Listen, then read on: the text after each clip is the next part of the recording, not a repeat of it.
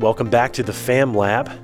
It's Barrett, just checking in on you before we get started with another great episode from Midnight Oil on Harding University's campus. You're going to be hearing from Travis McNeal, who's the head of the psychology department and a psychology professor at Harding University. He is also the camp director for Camp Tahkodah in uh, Arkansas, somewhere north of Searcy there. And we loved this conversation with Travis on resiliency and some of the things that have come from that. And so uh, we will not take too much of your time, but just wanted to tell you uh, to rate, review, and subscribe the FamLab podcast. You can follow us on iTunes and Stitcher, uh, share on Facebook. You can also join our Facebook group or page uh, and follow us there so that you can know when big things are happening with the FamLab podcast. We have several uh, new episodes recorded, lined up, ready to come out, and a lot of great ideas for the remainder of season two and season three. So without further ado, listen to our conversation with Travis McNeal. Hey, welcome back to the Fam Lab. You just heard our intro, and we are with Dr. Travis McNeal, a good friend uh, of mine and also of the Fam Lab. So we appreciate you taking the time. Dr. McNeal, we'll call you Travis from now on if yes, that helps. Let's, let's, Travis is really good. Perfect. Yes. So we have already had some uh, great podcasts, great content from the Kibo Room here at Midnight Oil on Harding University's campus. Uh, and we're continuing our conversation and we're talking about uh, resiliency. And one way that that shows up in my life is through a children's show called Daniel Tiger. And they sing a song, You Gotta Solve the Problem Yourself. You gotta solve the problem yourself. And that great. teaches in a dumb song uh, problem solving and resiliency. Uh, and something that we're already teaching Bear. Hey, you got to kind of do this certain things on your own.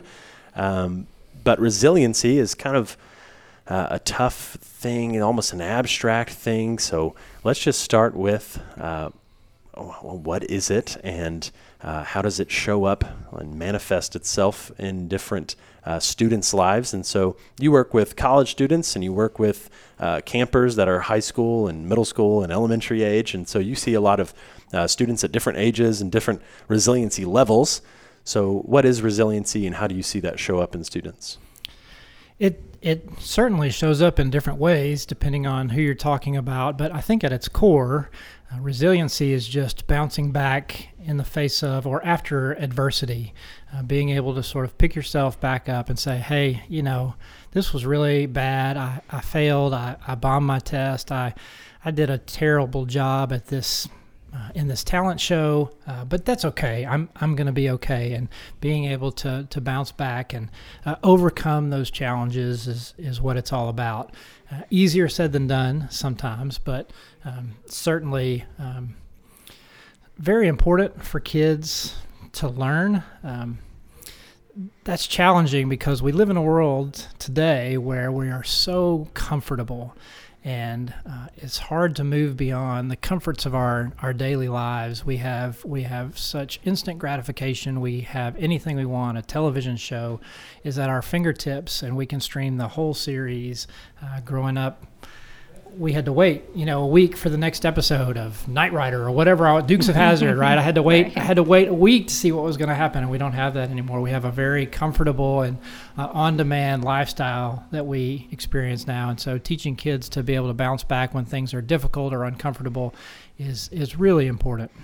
You definitely hit on a lot of uh, our key words that have to be part of this conversation with facing adversity. Um, when you inevitably fail um, you know, there's uh, some kind of a popular idea now is like, you know, how are these kids going to know how to to fail when they've been given participation trophies? it's like, well, there's going to be failure, there's going to be adversity, uh, there's going to be discomfort, and so how do we, you know, deal with that? And that's a, a big part of this conversation. But uh, also joining uh, me and Travis in this conversation are Mikey and Matt, uh, and so I know Mikey has a big list of uh, questions and some topics uh, regarding this? Well, one of the things I've been thinking about is that it seems like some people, and you see it even in children, that some kids are just more resilient than others. And you, it makes me wonder if it's just part of personality or if it's always something that is learned. And is resiliency something that we can intentionally teach our kids? I think absolutely the answer to that question is yes. I do think people are born, some people are born with a greater disposition to be resilient and it comes more naturally. But I definitely think that this is a skill and we should think of it as a skill that we can teach children. Uh, some of the the biggest research on resiliency right now is happening at the University of Pennsylvania. They have what's called the Penn Resiliency Project, and what's come out of that is training sessions uh, for late elementary and early middle school kids. Uh, they go in and they will spend several weeks um, teaching them skills that help them develop the capacity for resiliency. And so I think if you're a parent and your child is not bouncing back and handling adversity well, you shouldn't you shouldn't panic. Um, there are skills that children can learn that can definitely help them to be overcomers, that be more resilient in, in response to these challenges.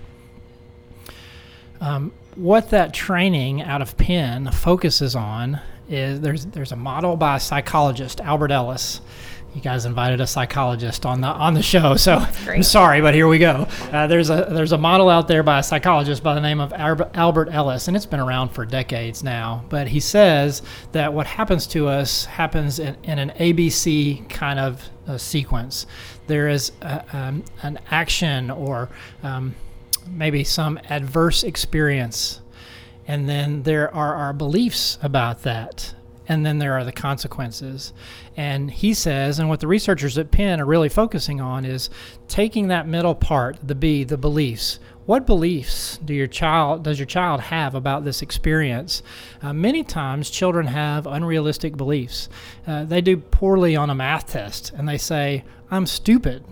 Well, that's not a reasonable belief, but if that's the belief that follows the math test, then it's going to impact their self-esteem it's going to impact their motivation in school it's going to impact all kind of things. So there are a lot of negative consequences. And what the researchers at penn have really focused on is we've got to train children to argue well with themselves. First recognize your thought. What do you think is happening? When you have this adverse experience what beliefs are coming to your mind uh, it's hard for a child to imagine that everything that they think is is not true, but we know that that's the case, right? Don't believe everything that you think. Um, but children need to be trained that their thoughts may not be correct and that they can actually argue with themselves. Am I really stupid? Well, I did well on this other test last week, and I really like Sudoku and I do well on those puzzles. And you know, I've can I've conquered 20 some odd levels of Super Mario World, and that's a really complicated challenge. And so children are are taught in their training sessions to try to learn to think about how you think about the world, which it's amazing that we can even do that. Uh, that's what's known as metacognition, thinking about how you're thinking. But think about how you're thinking about the world and then start to challenge those thoughts. Um, and they've had pretty good success. They're seeing uh, greater resiliency and adaptability in children when they teach them to, to think through their cognitive response to a challenge. Well, I, and I, Jenna, my wife is a social worker and she works with mental health and, you know, in that field as well. And one of the biggest you know concerns she has for like children in the next generation struggling with you know anxiety and depression is learning to cope with adversity and failure and um, dealing with risk. You know, you brought up the, or maybe I mentally brought it up, but risk and uh, all these things of, uh, you know, just training your child to deal with um, taking risks and thinking about, thinking through the risk taking, you know, mentality. Uh, and, you know, maybe that is one reason that we struggle with those things and we uh, struggle with uncomfort and discomfort uh, is because of um, this kind of risk adverse, you know, life that we're living and that sort of thing. Um, so all good thoughts, man. That's throwing in some some studies. I love that, and I love that idea of processing with your kids what is happening in the moment and asking those questions because I think we, even as adults, we start to think of questions as accusatory or judgmental just by their nature. But if we can teach kids that asking yourself questions doesn't mean you're already making a predetermined judgment on that. You can really try to work through it and figure it out. And helping your kids know that when you're asking them questions, it's not always because you have the answer in mind, but you're really talking through what they've thought through. Um, another thing I think we do as parents a lot is try to praise our kids into confidence and tell them constantly how great they are and have words, you know, but can you praise so much that it affects their resiliency? I, am a big fan of praising praising our children. I think that's great. We want them to develop self-esteem. We want them to like themselves. Uh, the other thing that we want them to do is t- to develop self-efficacy, which is different from self-esteem, and it's it's confidence in your ability to do something, right? And, and I think one of the things that we must do if children are going to be resilient is we have to make them believe that they have skills.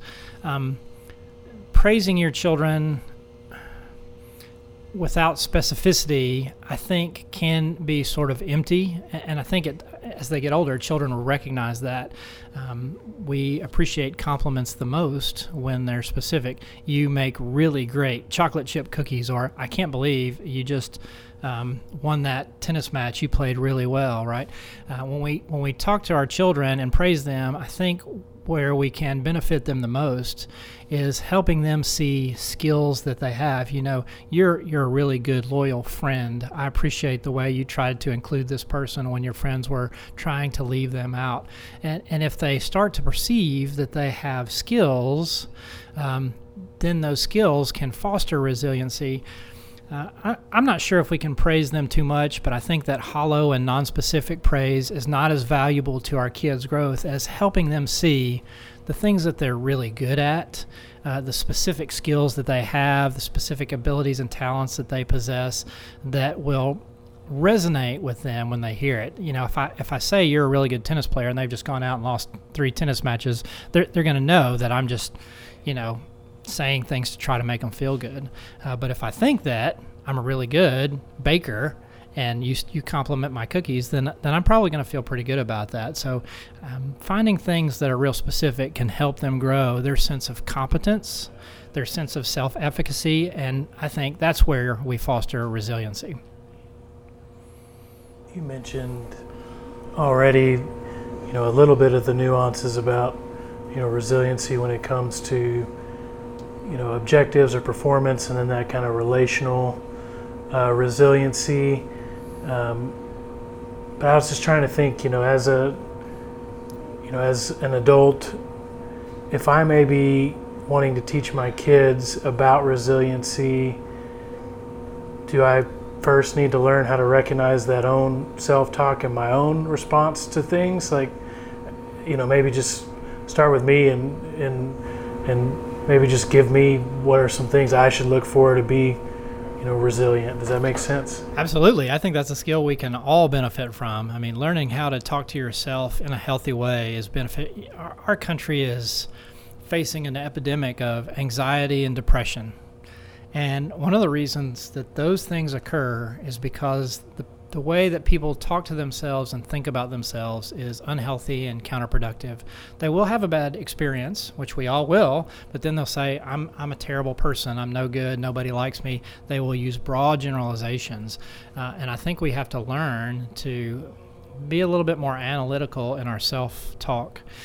Um, the other thing I think that's important with our children is just being reflective on what we want to achieve long term with them. Uh, we we I think tend to respond to our children with short term thinking. Oh, you're gonna you're gonna really hurt if if I don't comfort you around this specific failure or, or challenge or adversity that you faced. And so I really want to shore you up in this moment. However, if I'm thinking long term with my child and how I want to raise my child, I might think, oh, you're you're facing a real struggle here. I can kind of carry you through this struggle, or I can let you walk yourself through this struggle with me beside you and help you see that you're able to manage it. Um, my daughter right now is playing volleyball, and it's her first year to ever play volleyball. And as she began the season, she was starting on the team, and she was really excited, and her confidence was building. And as the season has moved forward, she she's no longer starting. She's one of the first one or two off the bench. And as a parent, my initial inclination was, we're going to go out in the backyard every day. We're going to practice. I'm going to look at what you're doing. I'm going to teach you. I'm going to fix it. I'm going to make this better for you. Uh, and there's probably some value in that. Long term in her life, there's probably more value for her to sit on the bench, for her to try to figure out what's going on, for her to uh, try to work her way back into a starting position because if she is able to deal with this challenge that has arisen in her life, and obviously this is a relatively small challenge in the big picture, right? But if she's able to deal with this, then when bigger challenges come later, she's going to have more confidence. When she's older and I'm not there to take her out in the backyard and help her figure out how to fix this, then she's going to have some confidence and experience to build on. I think we're often a bit too quick to rescue our children. Um, and they don't have to deal with overcoming the challenges on their own. And I think a lot of that goes to thinking about not only how I'm dealing with adversity, what thoughts am I having in response, what am I modeling for my children, but what are the long term outcomes that I really want as a parent for my child. That's one of my favorite quotes, is what you're speaking into. I wish I knew who said it. I should learn it at this point who said this. But preparing your child for the road, not the road for your child. And it works nicely with our road family ministry theme. But, um, you know, and it ties and goes hand in hand with if you're preparing them uh, for you know risk and adversity and failure and you're preparing them to work through it and you're offering uh, not solutions but you're offering a a path to understanding or you're offering you know steps for them to resolve it. You're not saying here's what we're going to do or here's how you solve it or you know here's your top three options. Instead of offering that but offering a, hey i'm like you were saying i'm beside you. We're in this together um, you know offering that um, i think it you know with volleyball or with whatever it is um, you know parallels with okay when you come across questions in your faith and you come across struggles of your faith um, you know, are you going to lean on other people to carry you through this or prepare you or answer? Because ultimately, that does not work, and we see that show up a lot in, uh, you know, some of, you know, kids in youth group, kids when they get to college, kids, you know, and teens and students when their faith is challenged. Uh, they don't know how to figure it out without going to somebody else, and that's great, and they should. And we tell them to go to p- other people and rely on other people to help them in their faith. Um, but ultimately, there is a time where they need to um, you know, turn inward and kind of ask themselves the tough questions, do the studying themselves, and, and figure out where they're at as well. So I appreciate you speaking into that as well. It's true. Our, our children learn from experience. I mean, we all we all know that. Um, it's sometimes we shape those experiences so much that we don't leave them with a broad array of experiences, which which handicaps them a little bit. Barrett, you were talking earlier about taking risk. I think we need to let our children. We, we are so aware of the dangers in the society that we're in. We have so much access to media, and we see the news clips with the person who, uh, the little kid who dies from a bike accident because he didn't have his helmet on, and then we're all like, okay, I'm getting you, I'm getting you a helmet, I'm getting you elbow pads, I'm getting you knee. You know, the precautions are good, but we need to let our children take a risk and and fall down sometimes. Otherwise, they they never learn how to pick themselves up, right. and we can't always be there to do that for them. That's so true. And I, I really appreciate what you said earlier about uh, considering the long term goals because I think in our society where everything is so automated and we do have that instant gratification, our goals tend to be happiness rather than happiness being a side effect of true accomplishment. And that's that's really a challenge for parents too. Um, we've talked a lot about how resilience grows from adversity and from reacting to some of those bad things that come up. But what what experiences could parents facilitate for their kids to help them develop this this skill of resiliency? How can we be proactive? I think I think we can be over involved in extracurricular activities, but I think extracurricular activities are a great way for our kids to, to learn that. Uh, learning, trying to pick up an instrument and learn it takes a lot of dedication, it takes practice, it takes commitment. Uh, if you want to be a good basketball player, you've got to get out on the court day after day and you've got to practice dribbling with your left hand as well as your right hand, and you've got to shoot a lot of layups and free throws to be good at it. Um, I think those kinds of experiences where our kids are forced to spend time you know everybody everybody loves Friday nights when they're on the football team because that's game day. But nobody really enjoys two a days in August. But if your kid will suffer through two a days in August, um, it, it's good for them, right? Because they're working hard, they're practicing, they're trying to accomplish something.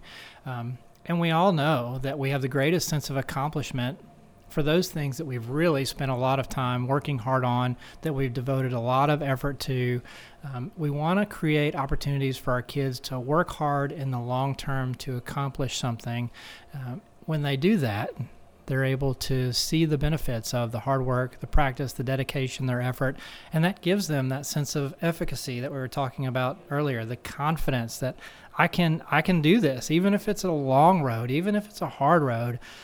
I can do this and it's going to pay off. The hard work is going to pay off. So I think experiences like that are can be really beneficial. Unfortunately, sometimes we overcrowd our lives with them. I think we have to be selective about that.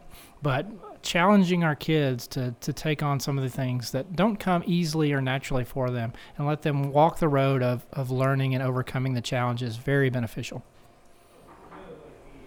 We have parents listening that have you know elementary school students or younger and then middle schoolers and high schoolers.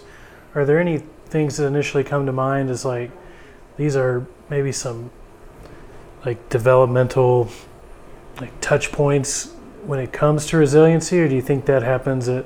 I'm sure there's some nuance around it happening at different ages for different people, but are there some things that our parents should look for along the development timeline? Well, obviously, we have to give our kids room to grow up and develop the, you know, what we're talking about is consistency over time. And we have to allow our kids the room to grow up. We can't expect very young children to stick to anything too long. And so I think that a lot of early childhood is about exploring, you know, trying a lot of different things and figuring out what do I have a passion for, what really does keep my interest and attention, uh, what do I like doing. And, and certainly there are some parents that, you know, start at a young age and make their child take piano and make them take it for years. And um, there, there's probably some value in that. But I think that we have to allow children to be a bit distractible and jump from one thing to the next when they're young. And then as they get older and have increasing capacities and especially middle school to really put forth long-term effort to see the possible long-term goals to think it through to the end.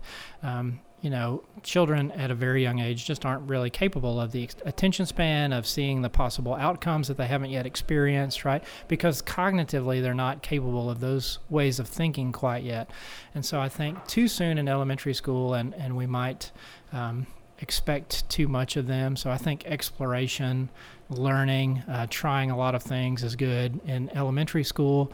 Um, then as we get to middle school, I think it's time to to challenge our kids to stick to something. If you know, if you start a season of football and you're on the bench and not playing a minute, I, am not going to let you quit. You're going to finish this season. You're going to finish what you started. You're going to learn that you can ride this out.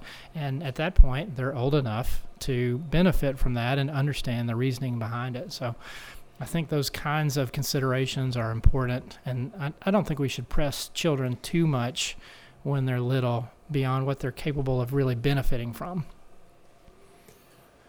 Believe it or not, that's time for this episode. I feel like we flew through it, and uh, I know we're friends, but I would want to have you back to talk about probably this again and lots of other stuff. But uh, what a topic. Thank you for taking the time. We do kind of end with one of the same questions with all of our guests, um, and this is kind of like your time to plug whatever you have going on, I guess. But what advice do you have for um, our audience, mostly parents? Um, what advice would you give parents just right now? Um, it can be about this topic. It can be something that you have experienced as a parent, uh, college professor, camp counselor, um, just what is fresh on your mind, um, something that you're passionate about. What is some of your go to parental advice? Wow, that's a really broad question, well, Bear. and as I was dipping into it, I was like, also, people that listen to this have heard that question asked in a thousand ways and have heard it, uh, and they're like, "Yeah, Barrett, he knows what it is. Get to it. Just ask for parental advice." But I, I think one of the things that m- most of us as parents, including myself, don't do well enough for our children is to um, really help them. You know, a large part of adolescence and the teen life experience is figuring out who you are and I feel like a lot of a lot of older teens have anxiety because they haven't mapped that out yet and don't really get who they are. Uh, I feel like that teens are fascinated with tattoos because that's part of their journey at the moment. A tattoo says, I'm putting this on my body permanently because I've figured out that this is really a part of who I am. You know, people in their 50s and 60s may go get tattoos, but they're not as excited about it oftentimes as teenagers because identity, right? This is part of identity. Uh, I think one of the biggest gifts we can give our children is to help them in their teenage years to really develop their sense of who God created them to be. Here is who I see you being. You're really good at this part of being a friend. You're really good at this part of school. Uh, you have some real talents in working with little children in the nursery or whatever it is. But help them by specifically identifying and naming uh, the qualities that you see that define who they are because that's really what they're trying to figure out. And i think we can we can guide them. We were talking about the cognitive stuff earlier and we've got to guide them through being able to argue with themselves and see things different. We've also got to guide them. Their brains are are still developing and they're just not capable of some of the things that we're capable as adults. If we can guide them to seeing themselves accurately objectively correctly and then if we can love them, knowing exactly who they are, where they recognize that we know exactly who they are, both of those things will really help. I think that they'll get it. I also feel that they'll feel accepted and loved and valued for who they are. And all that is great for their sense of identity and self esteem and all those good things that we look for as we try to raise our kids. Despite a really hard question, great answer. Thank you. You did a good job. and we appreciate you again taking the time, having a good time with us, having a good conversation with us, dealing with the AC clicking on and the coffee being smashed and grounded in the background. All around good conversation. Great stuff. Anything from you guys? Thank you so much for Thank being with us. We really appreciate it. Enjoyed being with you guys. It, it was an honor to be asked. Thanks for having me. Yeah, you bet. Hope you enjoyed that conversation with yours truly, Travis McNeal from Harding University, Mikey and Matt from the Fam Lab as well. We are back in the OG Fam Lab here in Plano, Texas. I have Roslyn and Kyle in the studio with me, Travis helping behind the computer, as Kyle likes to say. And we appreciate you guys listening. Hope you enjoyed that. Uh, super helpful conversation surrounding resiliency. Um, I loved how Travis ended that talking about the things that were said in that conversation really help form uh, your child's personality, their identity, uh, which are some of the biggest topics that we get asked about in family ministry. Uh, my child's struggling with uh, a personality thing, you know, fill in the blank. My child is struggling with their identity. Well, what does that mean? That's a huge idea. And I think some of the things that we talked about uh, in this resiliency conversation, a word that's not as popular, uh, surrounded those things. So let's get into a quick conversation, kind of wrapping that up. Uh, I know Roslyn has a phone full of notes. So, Roslyn, what do you think of our conversation? I thought it was a great conversation. Really, it stands on its own. Yeah. It's, there's really not a whole lot more, I think, to add sure. to the conversation. Travis made so many good thoughts, um, so many comments. I love the idea of being of resiliency being a skill that we can all learn. Not just kids, because I'm thinking as parents, wow, we need to continue to try to be resilient. And, you know, we can't give up when our kids have issues. We have to sh- model that. And he talked about parents modeling that resiliency for their parent, uh, for their kids. So I thought that was really good and having positive self talk. That was a really good point Yeah. that he made. And also, really love the point he made about age appropriateness Mm-hmm.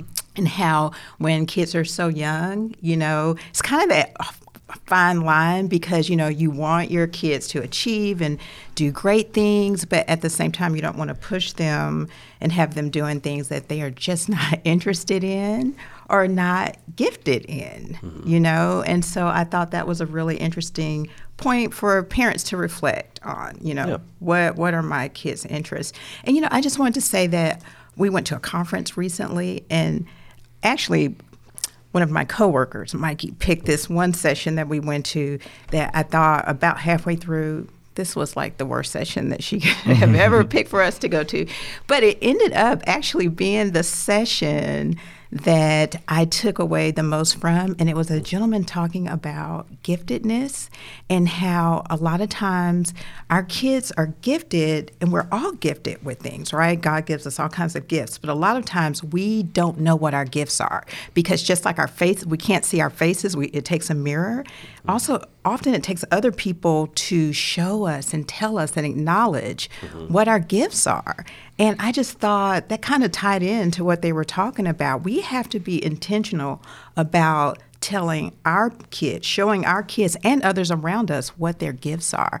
And when we do that, our kids can use those gifts and they can also help them to be resilient because right. when the difficult times comes, you want to be able to fall on your strengths and really play up on the things that you do well. And so I thought, you know, let's yeah. let's show and acknowledge and be intentional about telling our kids what their gifts are. Mm-hmm. Travis made several really good points about um, the positive talk and and how the, I loved how he snuck in metacognition into a family big word yeah fam lab mm-hmm. podcast uh, thinking about thinking and um, you know how we respond or a student might respond oh I'm stupid because I failed the math test like you mm-hmm. just heard in the conversation but um, you know, and how that sort of thinking can really shape a person. It's up to us, Rosalind, to be uh, the mirror and show them their giftedness mm-hmm. and say, hey, maybe that's not a, a, strength. Yeah, you still have to work hard and, and do well in that area, but, um, you know, that's okay if that's not where you're going to shine. You know, um, there, there's plenty of areas where we can work even harder and do this, this, and this, and that sort of thing. So, um, yeah, that was probably my biggest takeaway. Uh, and I loved the whole conversation, but in the first uh, couple of minutes that resiliency is a skill, and the skill is teachable or coachable. Um, and kind of tying that into the age appropriate piece, you know, we you're not trying to teach middle school basketball players how to dunk. You're not trying to teach, uh, you know, middle school band students how to uh, perform at a certain level, right? Um, you know, yes, you, you, are trying to get the, the certain uh, you know things down, the certain uh, fundamentals, these foundational pieces down. And so, being age appropriate and teaching our resiliency, uh, you know, the the crying it out method, you know, mm-hmm. is not something that this you know eight year old is. Hey, you know, we just gotta be tough. We gotta you know really make sure you know you can have conversations as they get older and the conversation changes and so being age appropriate and teaching resiliency uh, so important. And I think you do start young, but it changes and it looks different. Uh, and that's one question that I do want to come back to. Not right now. Something for you to think about. Mm. Um, something that I want to come back to is just asking you guys as parents with kids all different ages, from infant with Kyle all the way to college student. Uh, how have you guys taught your students, your children, resiliency? Um, and just what are some practical things that you think looking back, hey, I think I've this is how we taught it at different ages, things like that. Uh, so we'll come back to it. Mm-hmm. But that's my question. That's a good question. I have things to, to definitely uh, on that topic to answer that question. But his definition, Travis McNeal's definition of uh, what resiliency looks like, is something that I wrote down just to remember. And it's probably uh, similar to a textbook definition, but he is a professor, so he knows uh, all that type of stuff. But it, the definition, again, he gave was that uh, resiliency is to be able to bounce back uh, in the face of or after adversity. Um, and so our kids go through a lot of difficult things all the time, whether it is, again, failing a math test or literally falling down and uh, getting hurt on the ground. Um, they're having difficulty with their relationships with their friends. Maybe they're trying to figure out what they're good at um, and they try out a sport and they're terrible. Um, there's a lot of difficult things they go through. And I think that just shows that li- life is full of failures, and how we, re- react to those things um, is is important. And as parents, I feel like we we, we have been hitting on this this topic or this this subject of as parents, we have to be the example to our kids, whether it is in spiritual formation or re- resiliency or any other things that we've talked about. That's one thing I keep going back to, in that we have to to show them, and, we, and he, Travis was talking uh, there at the end of, of guiding them that means you have to have gone down the path yourself as a parent. And if you haven't yet, think back and, and see how you have handled adversity, how you've handled failure, um, and don't beat yourself up if you haven't handled it. You think in, in the right way, but learn from that. I mean, as adults, that's we have the ability to do that. Where children, everything is a big deal. Everything is a big deal. If they, if they, um, if they fail at something, life is over. Um, and we as parents have to be the calm, guiding voice and say, "Hey, this may be difficult. What you're going through is hard, and we need to help them, guide them, and, and help them um, through whatever whatever they're going through." Um, he also talked about this uh, instant gratification. Uh, we live in a society full of that, and I think that definitely plays a part into um, not being able to deal with, with failure and being uh, resilient. Um, I think that was a good point that he made, definitely. And that, I mean, everything is, is instant. Um, and how do we deal with that? So, well, we're, we live in a, a culture or society, whatever you want to call it, that's really quick to say yes. And that is one of the biggest things. And I think this goes with several of your points, Kyle. Like, and we've commented on this before, and you can tell when a, a, a student has not been told no before. And one of the, I think, uh, kind of leading into my question here, one of the the best ways to build resiliency is to tell your child no, uh, to practice saying no. It could be no for a thousand different reasons, whether it's something that they want to do, something that um, they want, uh, a, a, thing, uh, an experience that they want to have. That um, you know, looking back on your experiences, hey, mom, dad, I want to quit well, no, you don't get to quit this time. We've already started. We've already made it this far. You know, whatever it is, you you're looking back and you're learning from your experiences. You're learning how you handled it. Um, you know, I, I know my parents let me quit a sport like late into a season and that sort of thing. Um, and I think it was great. I don't regret it at all, you know, and I learned so much from it.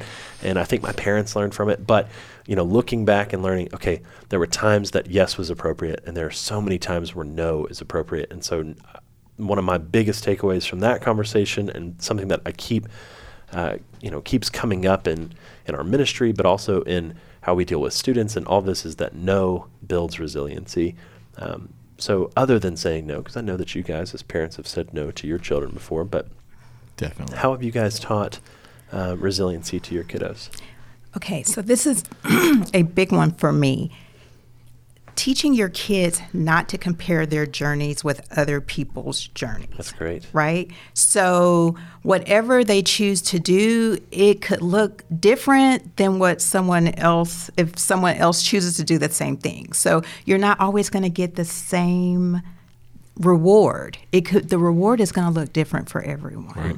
and so they need to remember that this is their specific journey and as parents we can't be comparing our kids to other kids, mm-hmm. you know, because they're very cognizant of that too. Mm-hmm. You know, when you know, if we want our kids to do great academically and we start saying, oh, well, Johnny, you know, because he did this, he was able to achieve this. Mm-hmm. No, cannot do that. We, our kids have their own journey and we need to take it and learn from it and reap the rewards that God has in store for us with the journey that we're on.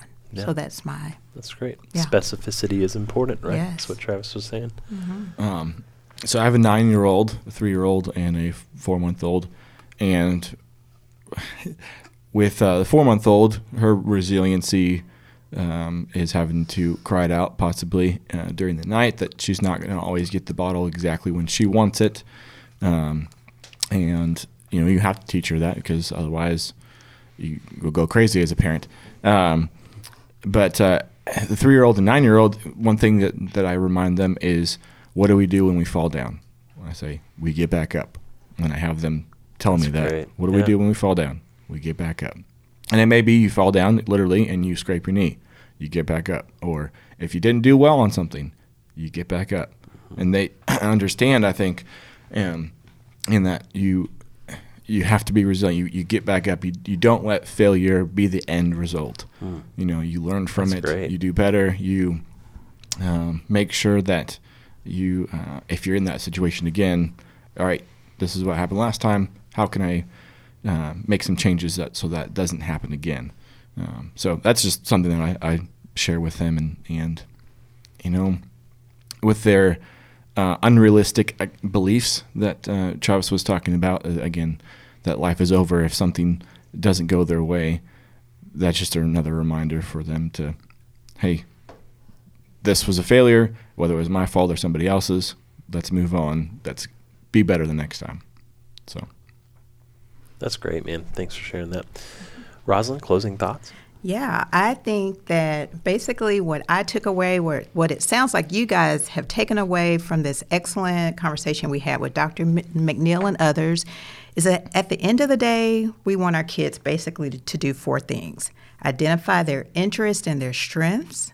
It's number one. Mm-hmm. Two, to recognize that frustration, confusion, confusion, repetition, or practicing is just par for the course mm-hmm. when it comes to you know getting through something and working toward a goal.